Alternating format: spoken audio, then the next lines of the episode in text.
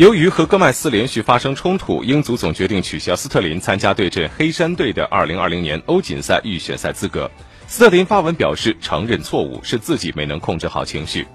斯特林与乔戈麦斯此前在利物浦战胜曼城的比赛结束时就发生了冲突，然后又在英格兰代表队训练中，两人再次发生肢体冲突。据报道，斯特林已经向戈麦斯和英格兰的其他队友道歉。斯特林在被处罚之后，于个人社交媒体上解释了他与戈麦斯已经交流过，并且说清了一些事情。他说：“我们是在一项情绪高涨的运动中，我们有足够的勇气承认我没有控制好情绪。我和戈麦斯都很好，我们都知道这只是五至十秒钟的事情。我们继续前进，不要让它变得更大。让我们把注意力放在周四的比赛上。英格兰队只要击败黑山队，就将取得明年欧锦赛的参赛资格。”